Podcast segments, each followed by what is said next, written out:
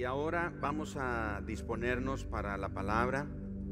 Hemos estado hablando sobre el servicio y una de las cosas que hemos estado destacando es el hecho de que una iglesia que tiene eso, y ya dijimos que eso es la combinación de muchos elementos, pasión, gratitud, alabanza, adoración, pureza, entrega, sacrificio, generosidad y por supuesto no puede faltar el servicio. Hemos estado hablando de diferentes tópicos acerca del servicio y hoy vamos a avanzar en un tópico más acerca del servicio. Y vamos a hablar sobre una pregunta y la pregunta es, ¿yo un sacerdote? ¿Yo un sacerdote? Antes de que Cristo viniera, el Espíritu Santo operaba a través de un grupo de personas que se llamaban sacerdotes.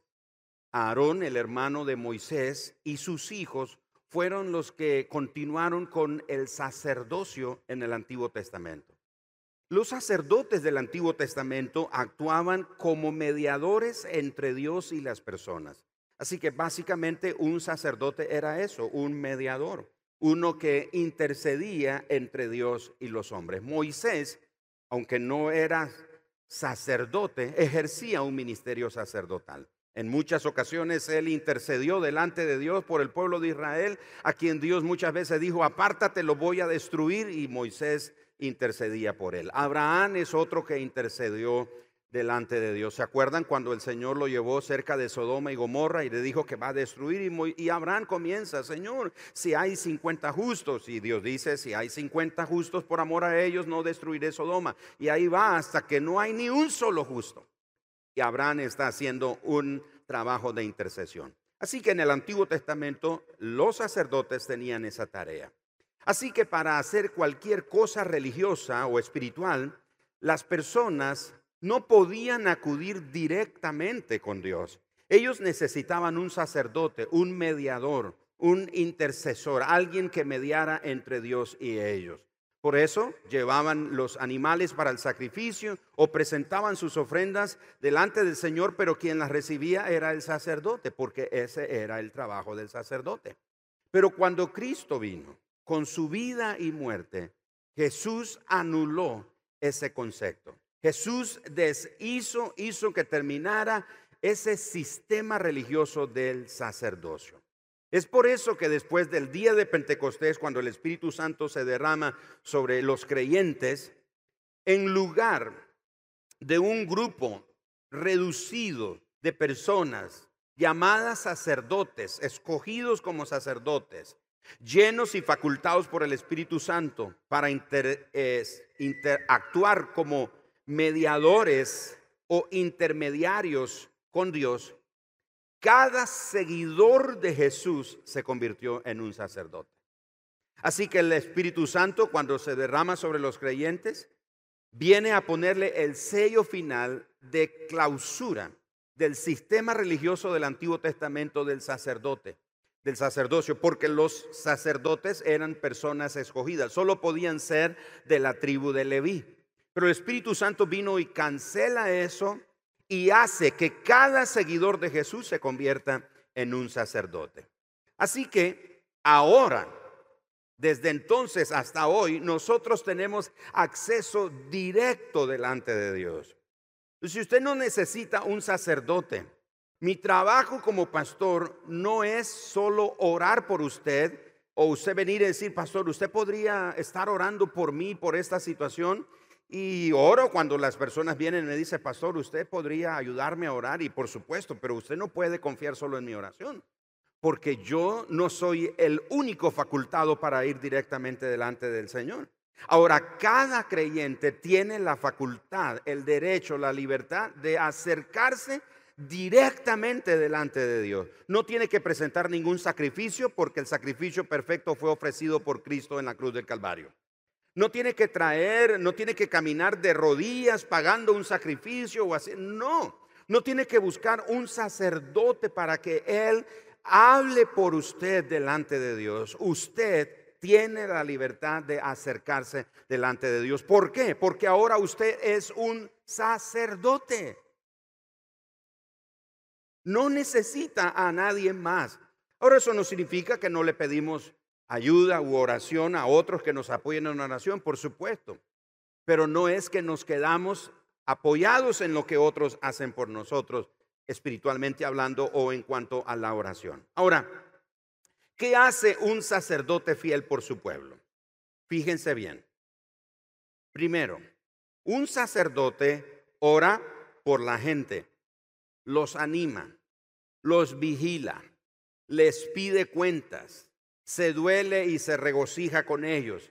Así que de esa manera las personas se sienten amadas, se sienten seguras, se sienten bendecidas. Pero esa es la tarea de un sacerdote según el rol del Antiguo Testamento. Pero ahora, en el sacerdocio de los creyentes, en el que todos somos llamados a ser sacerdotes, podemos tener esa responsabilidad de orar unos por otros, de animarnos unos a otros, de cuidarnos unos a otros, de pedirnos cuentas o rendirnos cuentas unos a otros, de dolernos y regocijarnos con otros. De esa manera todos estamos bendecidos. Por demás está más bien el hecho de nosotros encontrar en las escrituras, especialmente en el Nuevo Testamento, expresiones como ah, oren unos por otros, anímense unos a otros, soportense unos a otros, perdónense unos a otros. ¿Encontró eso en la escritura? Habla mucho de los unos a otros, porque ahora somos un reino de sacerdotes. No somos un sistema religioso de sacerdotes, somos un reino de sacerdotes. Y ya llegaré unos minutos ahí en esa escritura. Ahora entonces, imagínese usted una iglesia donde cada miembro tome en serio su sacerdocio, lo tome con tanta seriedad como los sacerdotes del Antiguo Testamento. No, siguiendo el sistema religioso, pero la intensidad, la pasión con la que lo hacían, entonces cambiaríamos el mundo. Ahora, según Efesios capítulo 4, verso 11, Dios sin duda facultó a algunos para que estos siervos sacerdotales puedan adiestrar a otros. Efesios capítulo 4, verso 11 y verso 12 dice, y él mismo constituyó hablando de Jesús, constituyó a unos apóstoles, a otros profetas, a otros evangelistas, a otros pastores y maestros. Es lo que se conoce como los cinco ministerios de la ascensión. Ahora, nunca fue la intención del Espíritu Santo cuando puso a los apóstoles de primero en la lista como para ponerlos en un rango jerárquico. O sea, que un apóstol es más que un pastor o más que un maestro, o que un maestro es menos que un evangelista. Para nada. No hay intención del Espíritu Santo de poner un orden jerárquico en estos ministerios. No nos puso para competir. ¿Cuál es el propósito? El verso 12 lo dice.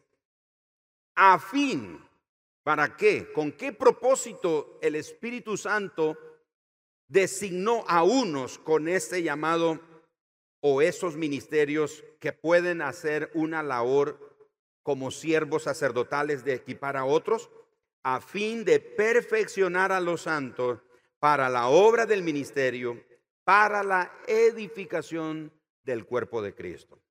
El propósito entonces de los ministerios que menciona Efesios 4:11 es perfeccionar a los santos. La palabra perfeccionar lo que quiere decir en el original es remendar. Todos venimos con nuestra vida hecho un relajo, un desorden. Nuestra vida viene, cuando venimos a Cristo, nuestra vida no está en orden, un desorden. Y el Espíritu Santo usa apóstoles, profetas, evangelistas, pastores, maestros, para perfeccionar, para remendar, para ayudar a la gente a recuperar, a restaurar en ellos la identidad que tuvieron antes de la caída en el huerto del Edén, pero que Cristo vino a darnos nuevamente como hijos de Dios. ¿Me estoy explicando? Ese es el propósito de ese ministerio. Pero también dice, además de perfeccionarlos, dice, a fin de perfeccionar a los santos para la obra del ministerio. Noten qué interesante. Esa palabra obra habla precisamente de trabajo, habla de servicio, habla de actividad, habla de alguien que se pone al servicio de los demás. Entonces dice que es para perfeccionarlos para la obra del ministerio. ¿Eso qué quiere decir? En un lenguaje sencillo quiere decir para que sirvan, para que puedan servir en el cuerpo de Cristo. Y luego dice que a través de ese servicio que los creyentes logran ofrecer a Dios porque están siendo restaurados, están siendo perfeccionados, están siendo remendados. Con todo eso, el cuerpo, la iglesia, es edificada. Así que Dios faculta a este grupo de personas para adiestrar aún a los santos, a los creyentes, para que estos puedan servir. Ahora, déjeme decirle que en la iglesia primitiva inició el concepto del sacerdocio de todos los creyentes. Como ya dije, después de Pentecostés, el sistema religioso sacerdotal del Antiguo Testamento deja de funcionar y da inicio a un concepto nuevo, que es el sacerdocio de todos los creyentes, donde todos podemos ejercer nuestro ministerio. Por ejemplo, hace años escuché a al pastor Chuy Olivares contar la historia de una tía que él tuvo y él era un nuevo creyente en el Evangelio, llegó a la iglesia y él llegó a esta iglesia donde la tarea era hecha solamente por el pastor, es decir, solo el pastor podía hacerlo, orar por la gente, predicar, etc. Entonces, él le habla a su tía de que tiene que venir el domingo en la tarde a la iglesia, oír un mensaje y le explica los pasos. El pastor va a predicar un mensaje, después hace un llamado, usted levanta la mano, usted viene al frente, van a orar por usted y ya. Y la tía está con deseos de recibir a Cristo y le dice, sobrino, yo quiero recibir a Cristo. Y él le dice, tía, ya sabe, te tengo que llevar el domingo en la tarde, el pastor es el que va a predicar, él es el que va a hacer el llamado, usted levanta la mano, viene al frente, él ora por usted y ya es salva. Toda la semana su tía lo pasó llamando y él dijo, tía, ya te expliqué cómo es el asunto. El sábado en la noche la tía lo llama y le dice él, tía, ya te expliqué cómo es. Y él dice, sí, tío, sí, sí, sobrino, ya sé lo que usted me explicó. Pero lo llamo para decirle que como mañana voy a ir a la iglesia, el pastor va a, ella se lo supo, el pastor va a predicar, va a ser el llamado, yo levanto la mano, él ora por mí, yo voy al frente y ya. Entonces, como eso lo voy a hacer mañana, hoy me voy a despedir y me voy a dar la última borrachera de mi vida. Porque él cuenta que su tía era alcohólica. Y él le dice, no, tía, por favor, no hagas eso. Y él dice, sobrinos, tranquilo, yo voy mañana y hago lo que tú me has dicho.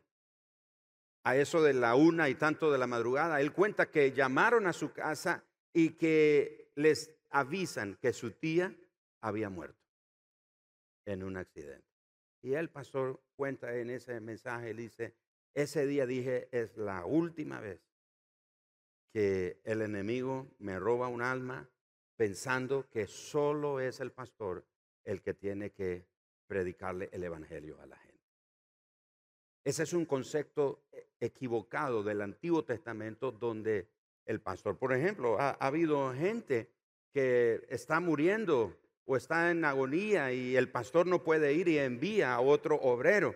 Y gente ha dicho, no, si no viene el pastor y no ora por mí, no, no acepto. Pero ¿por qué? El pastor o la persona designada que sirve en esa iglesia no es la única persona que tiene acceso con Dios. ¿Me estoy explicando? O no faltan los creyentes que, que tienen un compañero de, de trabajo, de clase y dice lo mismo, mira, te llevo el domingo a la iglesia y el pastor va a predicar un mensaje. Y no, aquí, aquí ha habido gente que se me ha acercado, pastor, trae un amigo que no es creyente para que predique de esos mensajes. O sea, no, esa es su tarea. Usted es el sacerdote. Usted es un sacerdote espiritual. Usted es el que tiene que compartir el evangelio con las demás personas. Me estoy explicando, hermanos. La iglesia primitiva entonces comenzó con eso. Ahora, cada miembro es un ministro activo y un portador de buenas obras en todas direcciones. Pero, por ejemplo, en los últimos siglos, la mayoría de las iglesias está tratando de regresar al modelo del Antiguo Testamento. Un grupo de personas se reúnen, forman una congregación, contratan a un ministro o a un pastor, perdón, y le dicen a este pastor que contratan, lo que queremos es que usted haga lo siguiente. Predique, enseñe, entierre a los muertos, haga llamadas al hospital, visite a los miembros, aconseje a los confundidos, evangelice en la comunidad, recaude dinero, imprima los boletines, haga anuncios, ore por los enfermos y al fin de año lo vamos a evaluar y si usted llenó nuestras expectativas, le renovamos el contrato. Mis amados hermanos, hay congregaciones locales que operan con esa mentalidad del sacerdocio del Antiguo Testamento, donde piensan que el pastor es el, el, que tiene que hacerlo todo. Y el resto de miembros solamente son espectadores. Están viendo, están con una libreta, check, hoy se dilató el pastor, hoy él no oró, hoy no saludó a la gente en las puertas. eso no es de acuerdo al diseño que encontramos en las escrituras. Ahora, si el ministro contratado funciona con la multitud de tareas y la iglesia crece, entonces la congregación podría contratarle, ayudarle a contratar un pastor asistente que se ocupe de otros programas para que ese pastor, el del pastor principal, comience a ocuparse de otras cosas sin perder de vista las tareas o las tareas que le han descrito en el contrato. Así que la congregación lo que hace básicamente es pagar al clero para que ellos hagan el ministerio. Y la iglesia, bien, gracias, ahí estamos. Para eso está. Hay congregaciones donde así abiertamente le dicen al pastor, pastor, pero si para eso le pagamos a usted, para que usted evangelice. Eso es antinatural. Porque ¿quién es el que pare las ovejas? ¿Las ovejas o el pastor? ¿Ha visto usted un pastor pariendo ovejas? Estoy hablando en lo natural. ¿Quiénes son las que paren ovejas? Las ovejas. Pastor, ¿y qué pasó? La iglesia no está creciendo, usted no está evangelizando. ¿Y usted qué hace? Pastor, la iglesia no está bien porque usted no está orando. ¿Y usted qué hace? Todos somos sacerdotes. Usted tiene la autoridad para orar. No se me olvida una vez una hermana, hace muchos años, en los primeros años de ministerio, en la primera iglesia en la que servíamos, llegó un testigo de Jehová a, evangelizarla y la hermana dice, ay, mire, regrese mañana, yo le voy a decir a mi pastor que venga para que hable con usted. O sea, eh, los hermanos pensaban que yo era hasta, ¿qué? Contendedor de teología y de todas esas doctrinas raras. Es como, mire, yo no le puedo responder eso, pero mi pastor sí, venga mañana y él va a estar aquí. O sea, no. Cada creyente tiene la responsabilidad de orar, evangelizar. Ahora dice, pastor, pero ¿a quién evangelizo? ¿Cómo es que debo de compartir el evangelio? Usted tiene que compartir el evangelio con la gente con quien se relaciona.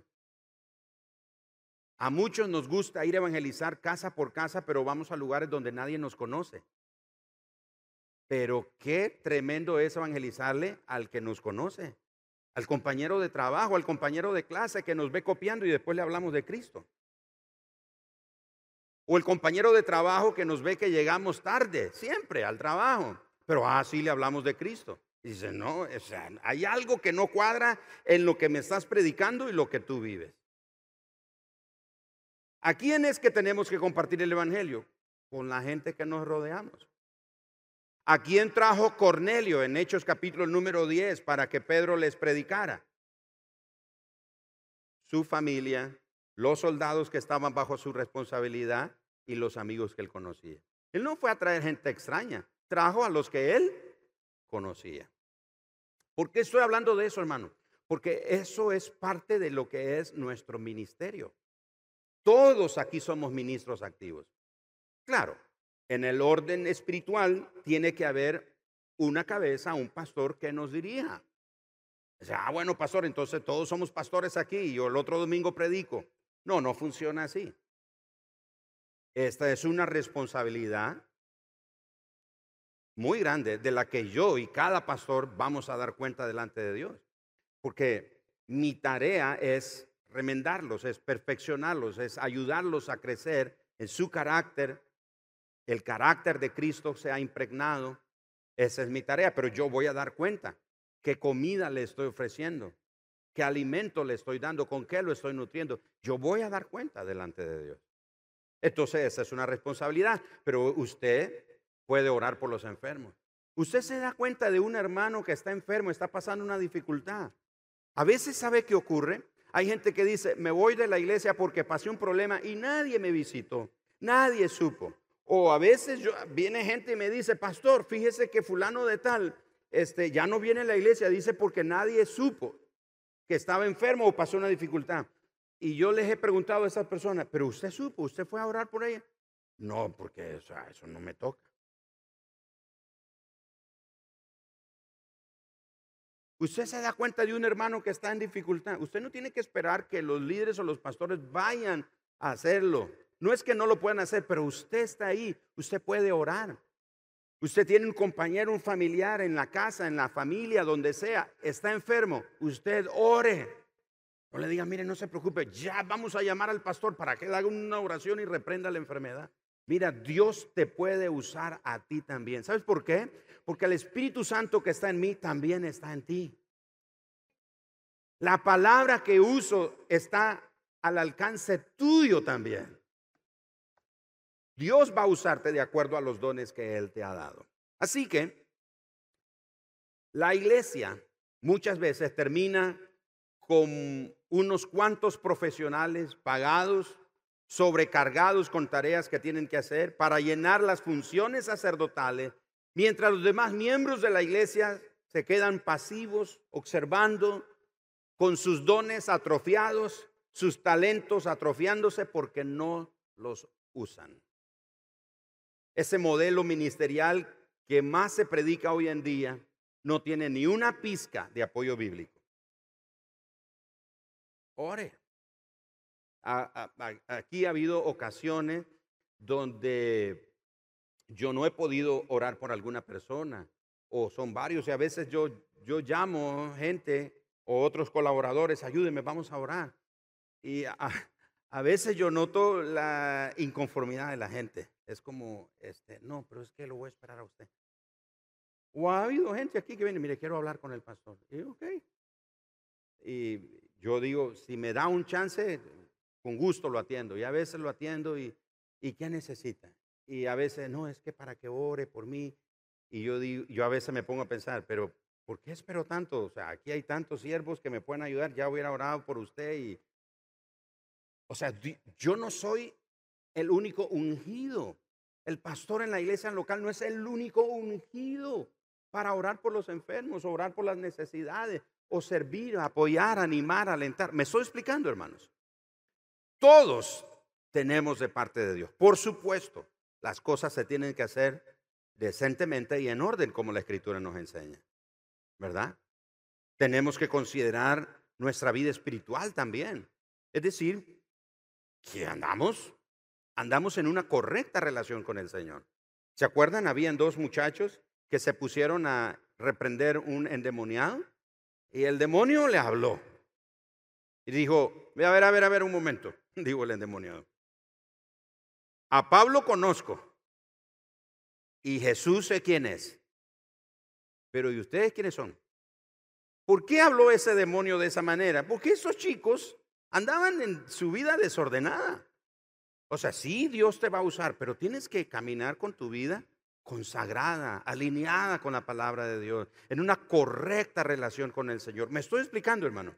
No es que vamos a la zumba marumba, como dicen ahí, ay, imponiendo mano. No, no, no, no, no, no, no. Vamos a caminar con nuestra vida sometida, rendida al Señor, y entonces el Señor respaldará la obra. Amén.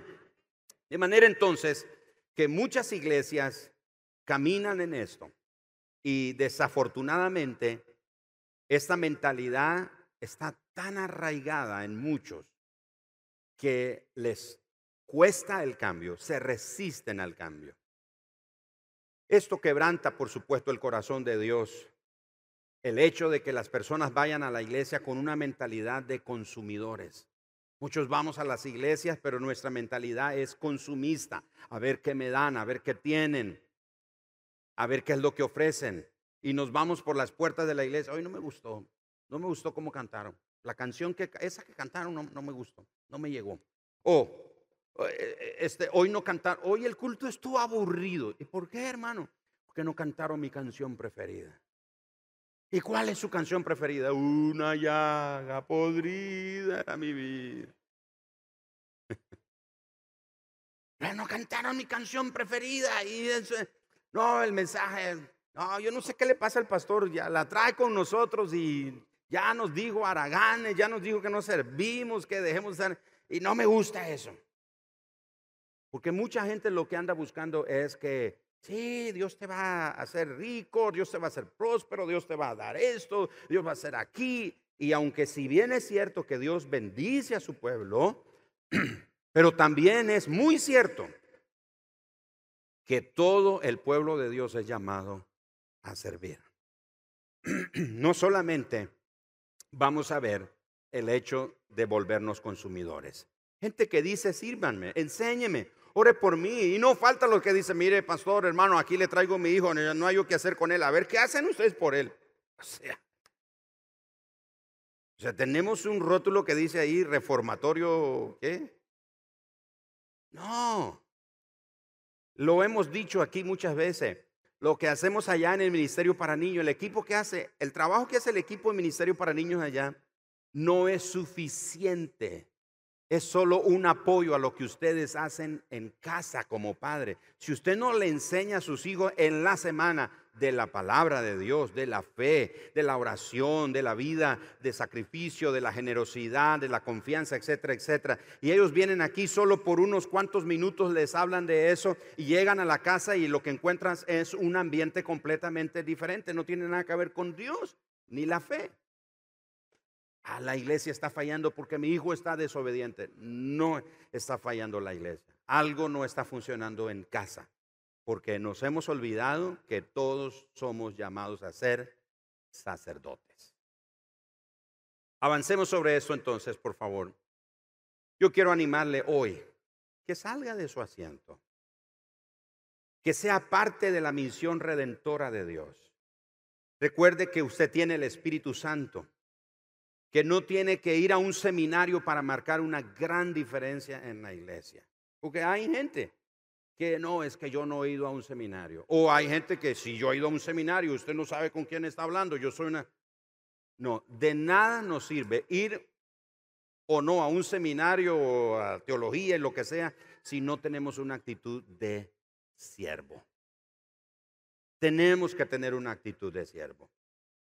No tiene que poseer credenciales teológicas para dirigir un grupo pequeño, para servir en la cena del Señor, para enseñar, para dar las bienvenidas en la puerta, para servir en el estacionamiento, para servir en el área de niños, para visitar a alguien en el hospital, para poner su vida al servicio y su tiempo y decir algún ministerio en la iglesia, mire, aquí estoy para servir. No, yo no sirvo en la iglesia porque no, eh, no tienen ese ministerio y es ahí donde yo quiero servir. El que quiere servir, hermano, sirve donde sea. Encuentra oportunidad en todo para servir. Por cierto, el hermano Enrique me pidió que hiciera un comercial. Yo mencioné las ventanas, ¿se acuerda? Yo dije, hermano, usted puede ayudar a cerrar las ventanas. Ahí está ese andaribel, iba a decir, pero es andamio. Y el hermano Enrique dice, pastor, por favor haga el llamado, que, se, que me busque. Enrique, ponte de pie, por favor, tal vez no te conocen. Ahí está Enrique. Caballeros, él necesita voluntarios para ayudar a cerrar las ventanas. Y dice, pastor, pero ¿cómo yo? O sea, usted no sabe quién soy yo y me va a poner a cerrar ventanas. Mire, yo he conocido gente aquí en esta iglesia que son profesionales, profesionales. Los he visto lavando baños, los he visto recogiendo basura, los he visto barriendo. en los eventos que hacemos para servir a los pastores y líderes que vienen. Mis amados hermanos, nada te debe impedir servir al Señor. El Espíritu Santo está en ti, eres parte del el reino de sacerdote. Entonces, Enrique está necesitando un equipo. Usted dígale, hermano Enrique, anóteme, yo voy a ayudar. Él le va a hacer un rol, lo va a meter ahí y bendecido, sirviendo en las ventanas. El ministerio de ventanas. Avancemos. Gerald, puedes irte acercando, por favor, chicos, acérquense. Según Primera de Corintios capítulo 12, hermanos, enseña que la iglesia es un cuerpo, porque se conoce como el cuerpo de Cristo. Y en el cuerpo se necesitan de todos los miembros. ¿No es cierto? En nuestro cuerpo, a ver, ¿cuántos están aquí que son cuerpo?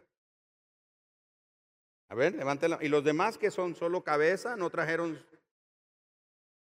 Usted se imagina en la mañana, usted se levanta y su pierna izquierda dice, Señor Gerardo, hoy yo no quiero ir. ¿Cómo que no quieres ir? Sí, hoy yo me quiero quedar descansando. No descansé el día de los trabajadores, entonces me voy a quedar descansando. Y usted se levanta y se queda su pierna ahí. Cuando usted se levanta, todo su cuerpo está involucrado. ¿Por qué? Porque un cuerpo es la combinación de muchos miembros, todos haciendo su función. Usted es parte del cuerpo de Cristo, la iglesia. Y como miembro, usted tiene una tarea, un llamado. usted ha sido comisionado para el Señor. Su primer tarea es compartir a otros de Cristo. Traiga a sus amigos. En ese sentido, hay que sacar la iglesia de las cuatro paredes. Trae a otros, compárteles a otros de su fe. Cuando la gente venga aquí, tráigala ya convertida. Mire, pastor, le presento, gané a mi amigo para Cristo. No, no lo traiga y mándeme un WhatsApp, pastor, predica de esos mensajes que... Porque no, no voy a predicar esos mensajes. Esa es su tarea. Dice, mire, pastor, le presento, ese es mi amigo. Esta semana le hablé de Cristo y rindió su vida a Cristo. ¡Wow! Eso es tremendo. ¿Cuándo hay que bautizar? Y ya lo mandamos con el equipo de la jornada, el hermano Marlon, para que ya lo bauticen. ¿Me, estoy explicando? O sea, eh, mire, pastor, mire, fíjese que este mi vecino estaba enfermo, le dolía la panza, le dieron purgantes y todo y nada le funcionó. Y yo me di cuenta y yo dije a la esposa, ¿me deja orar por él? Y oré y mire, el Señor lo sanó. Y aquí está. Y vino a la iglesia para darle gracias a Dios. ¡Wow! ¡Qué tremendo! No es, pastor, fíjese que tengo un vecino, pobrecito, llevo una semana con un dolor de panza. Usted podría ir esta semana a, orar por él. Se va a morir el vecino de dolor de panza. Usted, ahí donde está, en el ambiente donde se mueve, Dios lo llamó. Primera de Corintios 12, 27. Escucha lo que dice Primera de Corintios capítulo 12 versículo 27. Vosotros pues sois el cuerpo de Cristo y miembros cada uno en particular. ¿Qué somos nosotros? El cuerpo de Cristo. Y somos miembros los unos de los otros. Por eso nos gozamos con el que se goza. Por eso lloramos con el que llora. Nos dolemos con el que se duele. Nos reímos con el que se ríe. Servimos con los que sirven. Porque somos un cuerpo.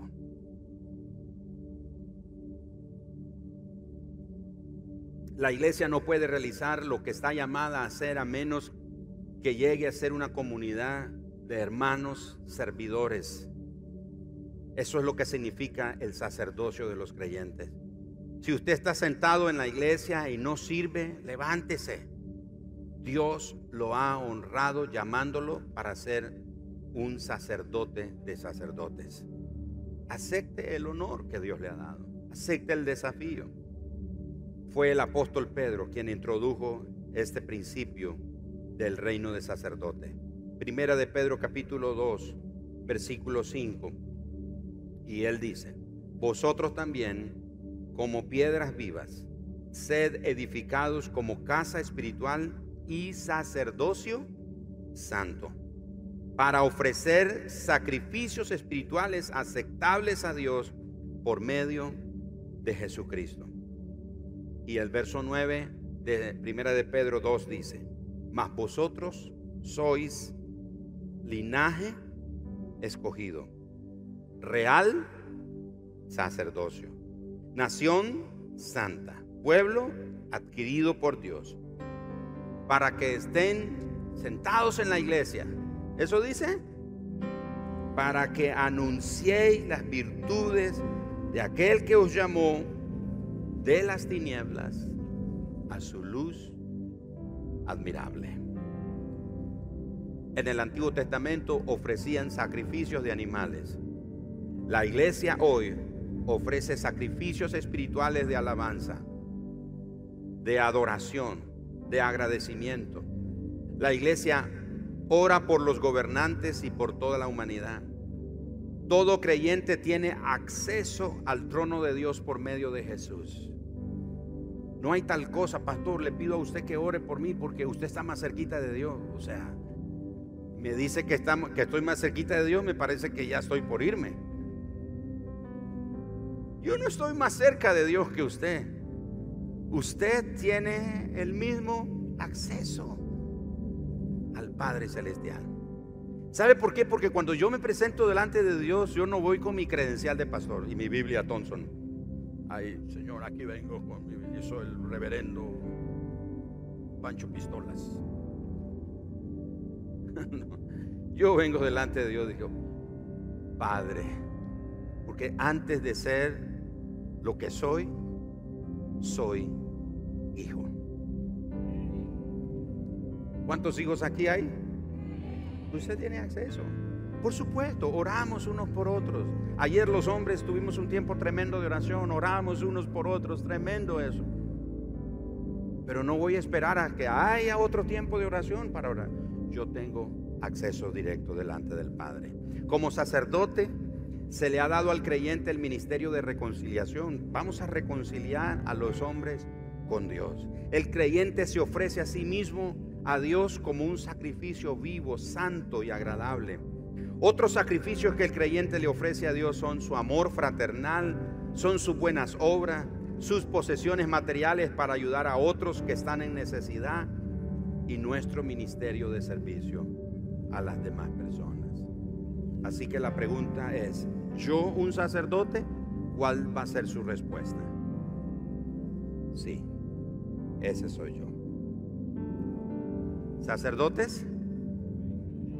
¿Cuántos sacerdotes hay aquí?